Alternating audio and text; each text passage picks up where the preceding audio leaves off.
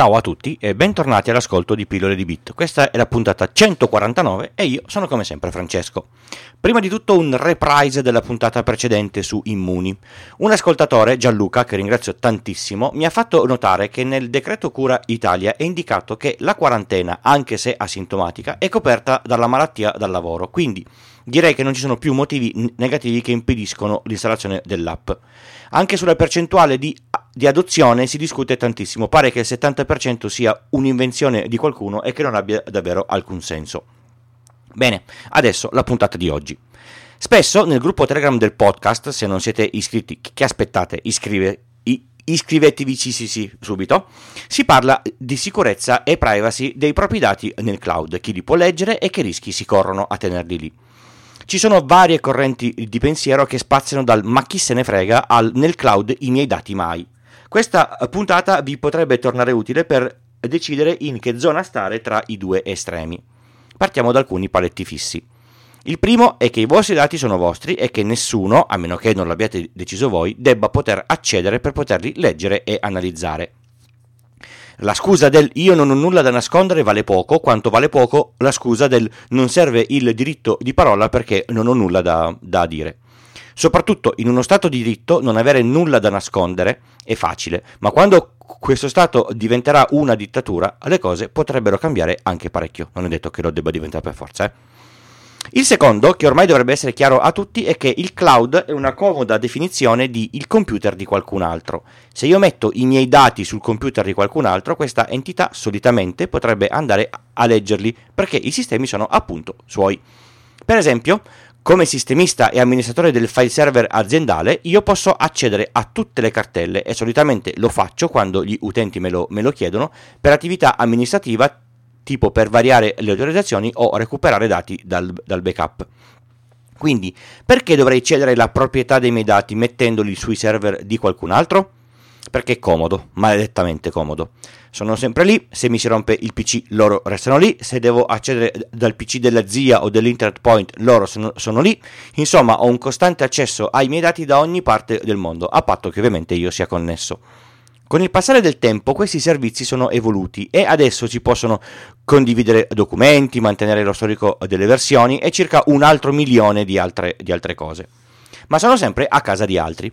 E come la mettiamo? La mettiamo che ti devi fidare. Ti devi fidare che loro i dati non li perdono, ti devi fidare che loro i dati non li leggono, ti devi fidare che loro i dati, che sono sempre tuoi, non, non li cedono a terzi. Ti fideresti di tutte queste cose se i dati tuoi fossero su NAS a casa di un amico? Ecco, forse no. Come fai quindi a fidarti se sono in mano a Google, Amazon, Microsoft, Apple, Dropbox o uno degli altri player sul, sul mercato? Si possono fare un po' di considerazioni in merito. La prima, fondamentale, è che il tuo amico non ti fa firmare un contratto e lui non ti garantisce il rispetto delle leggi vigenti nel paese in, in cui stai. Non lo so per tutti, ma ad esempio Google nel pacchetto G Suite garantisce il pieno eh, rispetto del GDPR, che per fortuna in Europa abbiamo e permette Google di scegliere in, in, quale zone puoi tenere i tuoi dati. Se sono data center solo europei, sai che sottostanno a leggi europee e questa è già una buona cosa. Ma lo fa solo per i piani professionali a pagamento. Credo che lo, che lo stesso avvenga per Microsoft e gli altri player, ma non ne sono così sicuro. Se paghi, non è più gratis, il paradigma sei tu la loro fonte di guadagno dovrebbe almeno venire meno.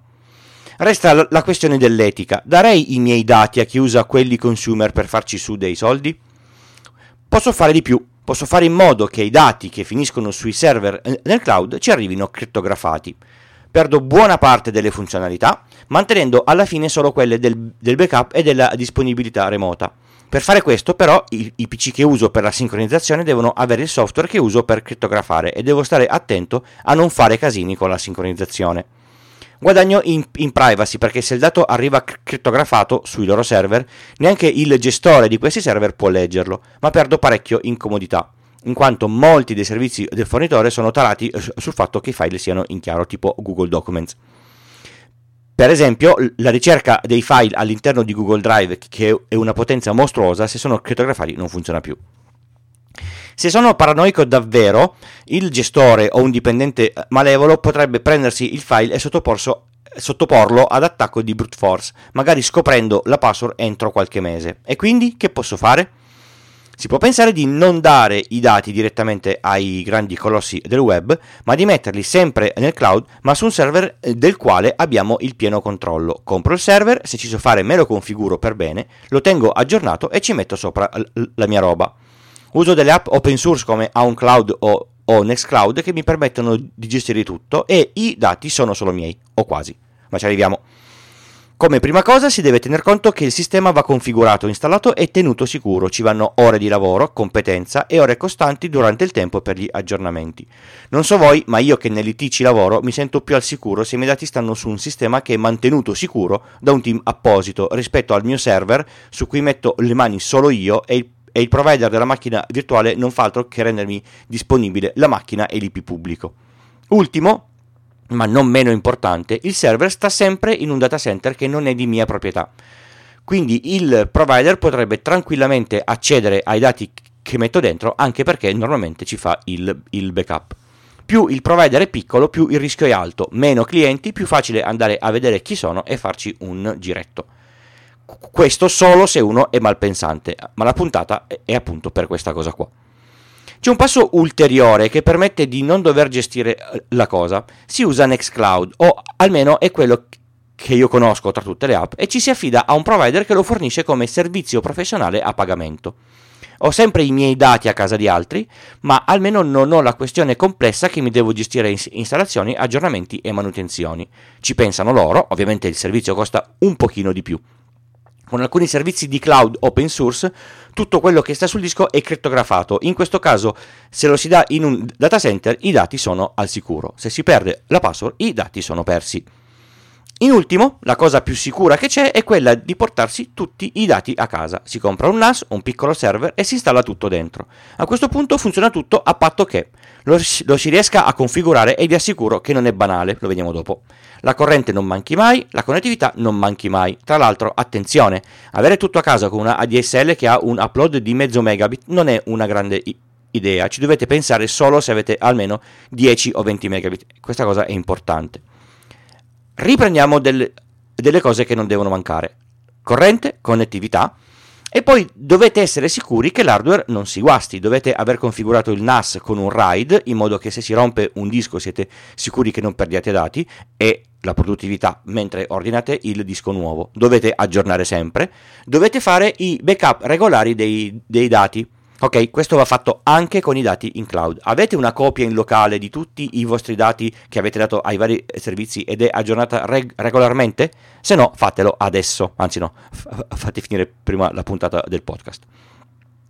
Oltre a tutto questo, se trattate dati protetti dalle leggi sulla privacy, è difficile che casa vostra sia a norma per quel che riguarda la sicurezza fisica, il controllo degli accessi, il sistema antincendio e così via. Dicevo prima, ho provato a configurare Nextcloud e pur essendo una persona che mangia pane e bit, al di fuori di un, dell'installazione pulita con un Raspberry Pi e un disco USB, configurazione tutt'altro che sicura, ho avuto un sacco di difficoltà. Installarlo direttamente su NAS QNAP non è banale. Installarlo direttamente su, su NAS Synology lo è ancora di meno.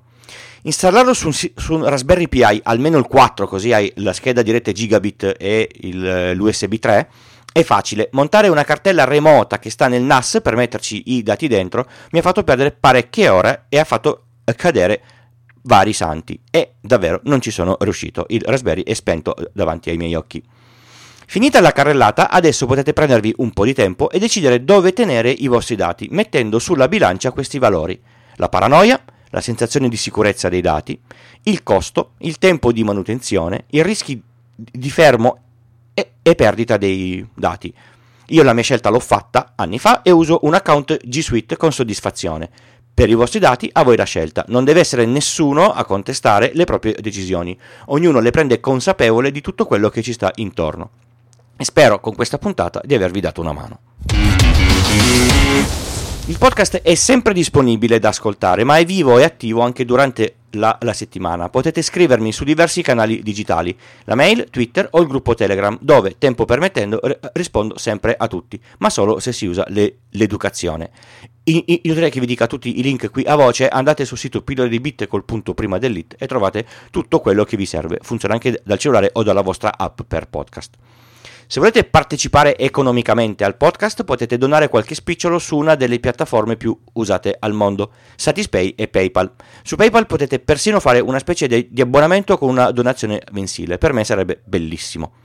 Se donate più di 5 euro o 5 euro, compilate anche il modulo con i vostri dati e vi spedisco gli adesivi a casa.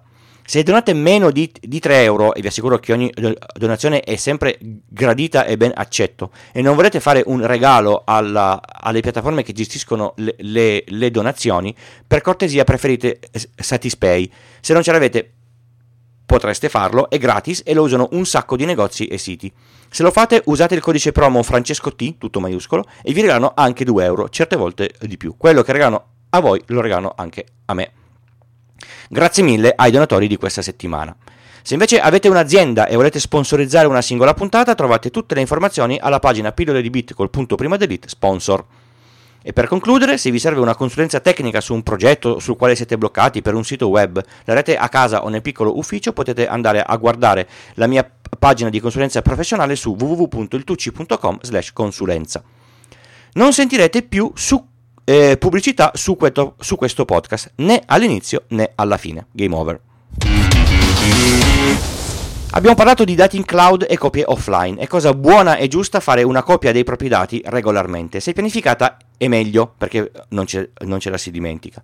Ed è furbo tenerla offline perché non si sa mai.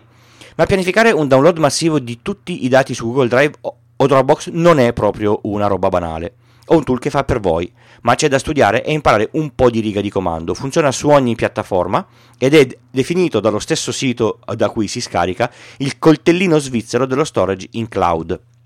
Come un coltellino svizzero ha mille funzioni che si devono imparare a usare. Ad esempio, lo sapevate che se aprite l'apribottiglie o l'apriscatole dei coltellini, la parte più esterna che ha una forma strana e piatta è in effetti un cacciavite a, a, a taglio? Il tool digitale di cui parlavo invece è open source e si chiama R-Clone. Il link sempre nelle note dell'episodio. Bene, è proprio tutto, non mi resta che salutarvi e darvi appuntamento alla prossima puntata. Ciao!